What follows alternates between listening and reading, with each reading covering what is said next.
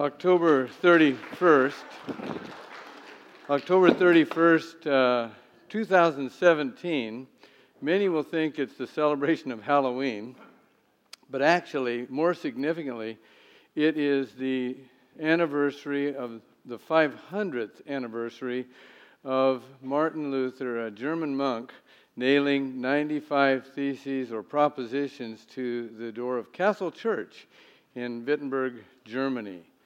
He was uh, the chair of biblical studies at the university there, and he simply wanted to spark a debate about some concerns that he had about the Catholic Church, that he was a priest within. Little did he realize that it would spark the Reformation that would not only change his life forever, but the course of church history and of history.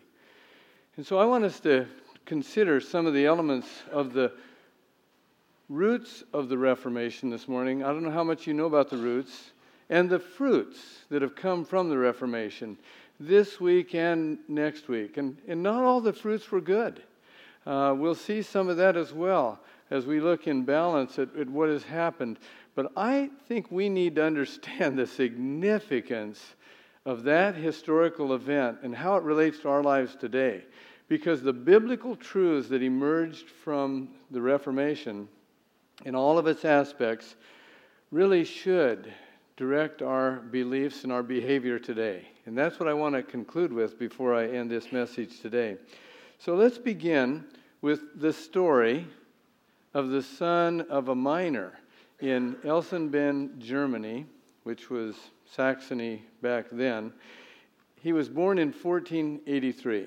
And as it says in your outline, lightning struck, resulting in a monk. Here's what happened Luther was intent on becoming a lawyer, and so he entered the university and uh, studied, and he received ultimately his master's in law from that university.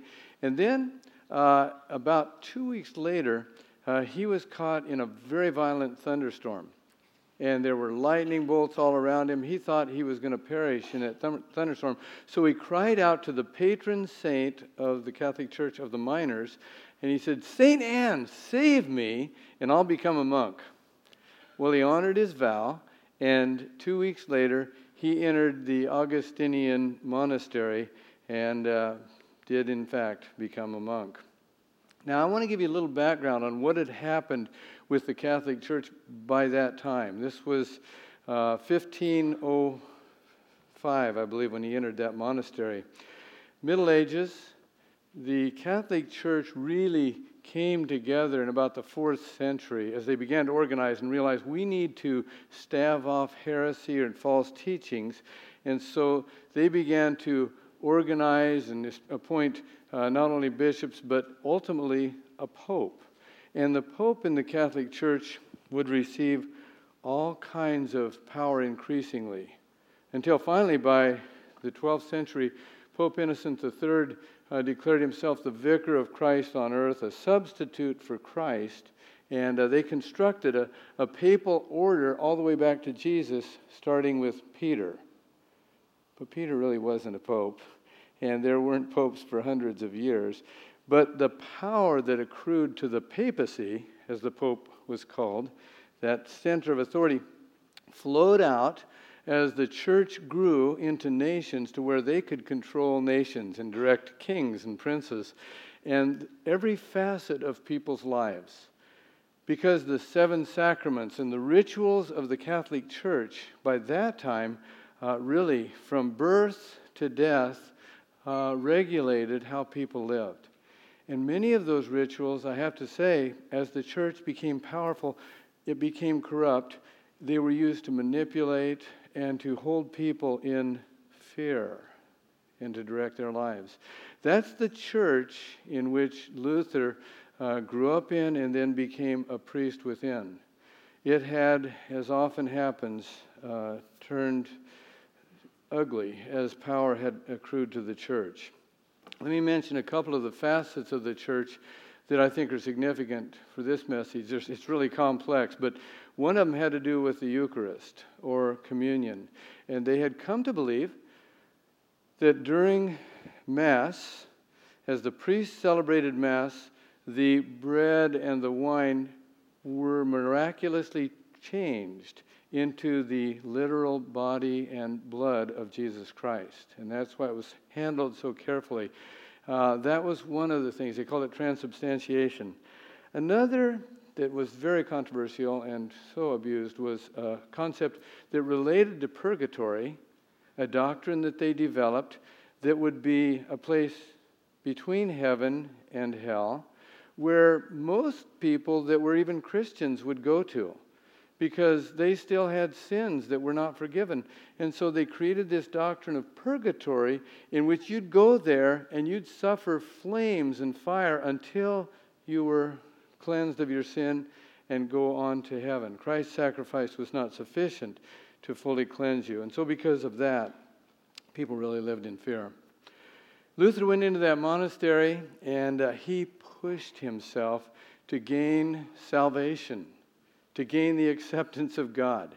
He disciplined his body in such a Spartan way. I mean, he would sleep uh, uh, without a blanket in freezing winter. He fasted for days on end. He, he later said this He said, I kept the rule so strictly that I may say that if ever a monk got to heaven by his sheer monkery, it was I.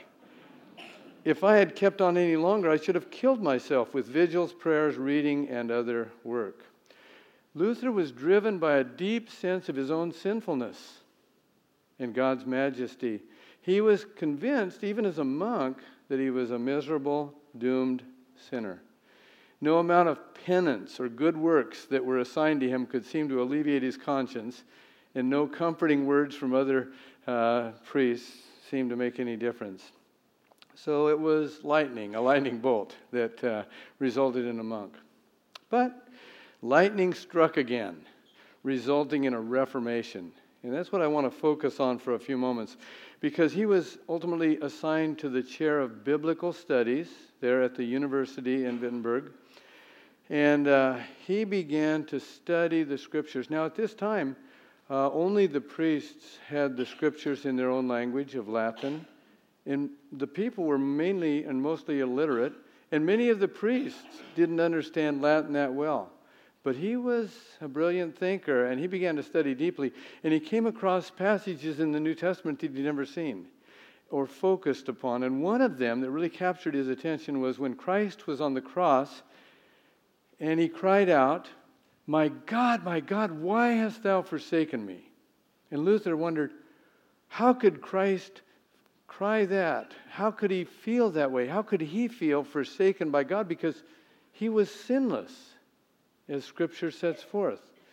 And he pondered it and he finally realized it had to do, somehow, the answer had to do with Christ's identification on that cross with sinful humanity. And then he continued to read, and uh, he was reading in Paul's letter to the church in Rome when that lightning bolt struck his mind, figuratively. And here was the verse for in it, and he's talking about the gospel, Paul's talking about the gospel. For in the gospel, the righteousness of God is revealed from faith to faith, as it is written, but the righteous man shall live by faith. And he realized this is it. This is the key to forgiveness and assurance, and that is faith, not works. And he realized that, uh, well, in fact, he said this later on. He said, Night and day I pondered until I saw the connection between the justice of God and the statement that the just shall live by faith. Then I grasped that the justice of God is that righteousness by which, through sheer grace and mercy, God justifies us through faith. Thereupon I felt myself to be reborn and to have gone through open doors into paradise. In other words, Luther clearly saw now that man would be saved by faith in Christ's sacrifice on that cross, that that's where God's justice was met. Sin was paid for in his sacrifice, and it would be our faith that connects us to that sacrifice and brings mercy, grace, and forgiveness into our lives. And that led him to his famous doctrine of justification by faith. That was unheard of. That was new. That was revolutionary. Now you read the New Testament today and you read passages like Galatians 2:16 and say how could they have missed it? But you got to understand that whole culture and who taught and what people were raised with. But Galatians 2:16 for instance, where Paul says a man is not justified by the works of the law, but through faith in Christ Jesus. Even we have believed in Christ Jesus so that we may be justified or declared innocent by faith in Christ and not by works of the law, since by the works of the law no flesh will be justified. Well, Luther set that forth, but he saw this clashed with the Roman, Roman church's doctrine of faith and good works or deeds or following the dogma of the church or participating in the rituals of the church, which were all necessary for salvation. One of them in particular was that set Luther off and caused him to post those theses on that Wittenberg Castle church door was the doctrine of indulgences. And it related to purgatory. And it had already been banned in Germany, this doctrine of indulgences. But that's where the church came up with the idea that they could sell scraps of paper uh, that if people paid for them was an assurance that they or their relatives would be released early from purgatory. And uh, as I say, already banned in Germany, but here comes a friar by the name of John Tetzel, and he is selling those indulgences in Germany so that they can build St. Peter's Cathedral back in Rome. And uh, that got to Martin Luther. And uh, so I've got just a brief clip from the film Luther that came out a few years ago that I think illustrates what happened here. Take a look at this. So you can see just uh, an illustration here of what transpired. And uh, it was indulgences that caused him to write that. And the first two elements of that really focused in on those abuses of the church, but so many other uh, problems that had developed within the church. And uh, he said in those 95 Theses that God intended people to repent and put their faith in Christ, and that that faith alone, not their deeds, would save them. In fact, he even put this in, in that document. Why does not the Pope, whose wealth today is greater than the wealth of the richest Crassus, build the Basilica of St. Peter with his own money rather than with the money of poor believers? Well, that message, those theses, spread throughout Germany and beyond, and ultimately all the way to Rome. And we'll look next week a little bit at Rome's response and what happened as a result of that. But why did this happen? How was it disseminated so quickly? There were two main factors. One was that the Gutenberg printing press had been uh, invented just about 70 years earlier. And it was ready to crank out the pamphlets, not only of that, but the pamphlets that Luther would later write, uh, uh, spelling out the abuses of the church and calling for reform. And Luther was not the only or even the first reformer. There were others. I'll mention some of the major reformers. One of them was in England, Oxford. He was a professor, and uh, his name was John Wycliffe. And uh, he decried the um, privileged status of the priests and the abuses of the papacy and the sacraments.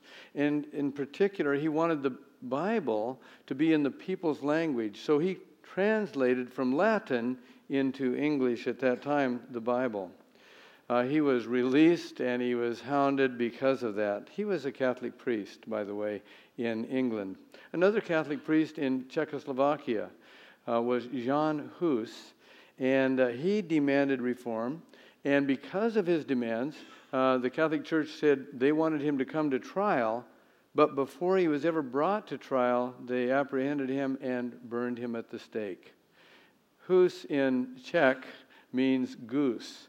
The, the phrase, your goose is cooked, came from that, okay? Sadly, he paid the ultimate price for his protest of the abuses of the church. Luther, uh, of course, in Germany, a great communicator. I mean, he got the word out in so many ways, and he stood on the Bible and as the Word of God as the final authority, and that justification would be by faith and faith alone.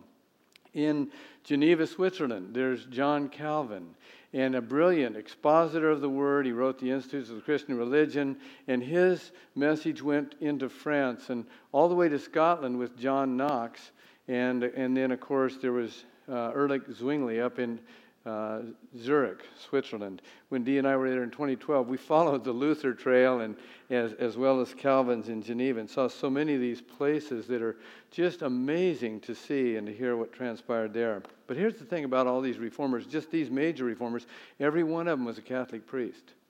And each one of them didn't want to leave the Catholic Church, they wanted to reform the church. But they weren't allowed to do so. They were hounded, they were harassed. Uh, one of them was executed. And uh, out of that came the four major uh, early uh, traditions of the Reformation. And that was Lutheranism, that came out of Luther, uh, the Reformed from Calvin and his folks. There was the Anabaptist tradition that came out as well. Maybe we'll touch on that next week. And uh, the Anglican movement that happened in England with Henry VIII uh, and that's a whole other story. It's complex, folks. There's good and evil in so much of what happened. And even today, in fact, the Catholic Church did reform uh, with the Jesuits in, in many ways, but it was too little and too late. And so today we have a real mixed bag. And you can find good in the Catholic Church, and you can find good in the Protestant Church, and you can find plenty of evil because there's people in both movements. And so I don't want to paint it as just black and white, but it was so corrupt that it needed to be reformed, and that's what God did through these reformers. Now let's turn to today. Lightning still strikes the hearts of those who connect with bib- the biblical truths set forth in the Reformation. I want to mention several of them here. One of their doctrines or truths was sola gratia in Latin, grace alone. The reformers believed that salvation was totally of grace. It was a, it was a gift from God. It wasn't merited by uh, indulgences that you could purchase or priestly blessings that were given. In fact, uh, now we read in Ephesians 2 8 and 9, and it's so clear For by grace you've been saved through faith. That not of yourselves, it's the gift of God, not as a result of works, lest anyone should boast. And so we see that, and we probably fail to appreciate what that means to us until we really grasp the gospel. It's a perfect gift salvation uh, from God that needs no additions. Here's another sola fide, or faith alone. This may have been one of the most controversial doctrines of the Reformation, where they said no man is declared innocent or forgiven simply by faith, where Christ's righteousness is imputed to a person. A person becomes robed in the righteousness of Christ through their faith in what Christ has accomplished at the cross, not by works. And we read in Romans 5:1 where Paul says, "Therefore, having been justified by faith, we have peace with God through our Lord Jesus Christ." Luther said it was so important that that uh, upon this article the church stands or falls, salvation through faith. Here's the third sola Christus, or Christ alone. And Peter had said to the authorities that were trying to silence him in Acts chapter 4, he said, There is salvation in no one else. For there is no other name under heaven that has been given among men by which we must be saved. The name of Jesus and his sacrifice for sins. And yet, today, sadly, well, there was a study done at the University of Virginia recently that said 35% of evangelical Christians deny that faith in Christ is necessary for, or absolutely necessary for salvation. A Barna poll uh, revealed the same thing among conservative Protestants, about the same figure. Uh, fourth of the people said, if a person is good or does enough good things for others during their life, they will earn a place in heaven. That's counter Reformation, but more than that, it's counter biblical. It's not our good works, It's Christ alone and his sacrifice and our faith in him. Here's another sola scriptura. Scripture alone would be the authority that would determine our rule of faith and practice, what we believe and how we live. It wouldn't be the traditions of the church, it wouldn't be a pronouncement from the Pope or any priest. It would be Scripture, and every Christian that has access to the Scripture can go to the authority itself and see what it says and put that into practice. In fact, Luther said this From the beginning of my Reformation, I have asked God to send me neither dreams nor visions nor angels, but to give me the right understanding of His Word, the Holy Scriptures. For as long as I have God's Word, I know that I am walking in His way and that I shall not fall into any error or delusion. Here's another. Here's a capstone Sola Deo Gloria, or glory to God alone. This is one of the most profound statements of the Reformation that people shouldn't glorify the Pope or bishops or priests, that God alone should receive all the praise for creating us and for saving us. And even when we do good works, they should redound to His glory and not our own. Glory should go to God. In fact, in Ephesians, the Apostle Paul said, Now to Him who is able to do immeasurably more than all we ask or imagine, according to His power that is at work within us, to Him be the glory in the church and in Christ Jesus throughout all generations, forever and ever. Amen. Well, there was, when Luther nailed those theses to that castle church door in Wittenberg, wasn't the beginning, it was the spark that set that Reformation off and flowed from there through Europe and ultimately to the ends of the earth. But I would ask the question this morning do you think the church still needs to be reformed? And I think of Catholicism to Protestantism to the ends of all of Christendom. Do you think the church still needs to be reformed? I think it probably does. Well, what would you write or type on your Mac or PC uh, if you were to type out maybe not 95 theses, uh, but some theses or propositions for the church in America? What would you put on that? In fact, this is a little risky, but what, what, what propositions would you type out and post on the door of our church next week? So we come and we see, oh, okay, uh, that'll be interesting to see if somebody takes me up on that. But here's what I think is most important and where we need to begin this morning. When you think of the door of your heart, what would Christ write and nail to the door of your heart and mine? What's not quite right in terms of our beliefs or our behavior? Because that's what really needs to affect our lives and I think the, the biblical truths from the Reformation might be a good place to start. How am I relating to faith in Christ, to living for Him, so that God may receive the glory? And I would ask us to pray about this this week and, and consider that and ask the Lord to show us. Because, like Martin Luther said, this is a quote of his we need to hear the gospel every day because we forget it every day. We think it's about us. We think it's about what we do. We think God doesn't really love us or that God uh, can't really forgive us. But that's what the gospel is. The gospel says his sacrifice was sufficient, it's paid for. We simply need to put our faith in what Christ has done and then live by faith.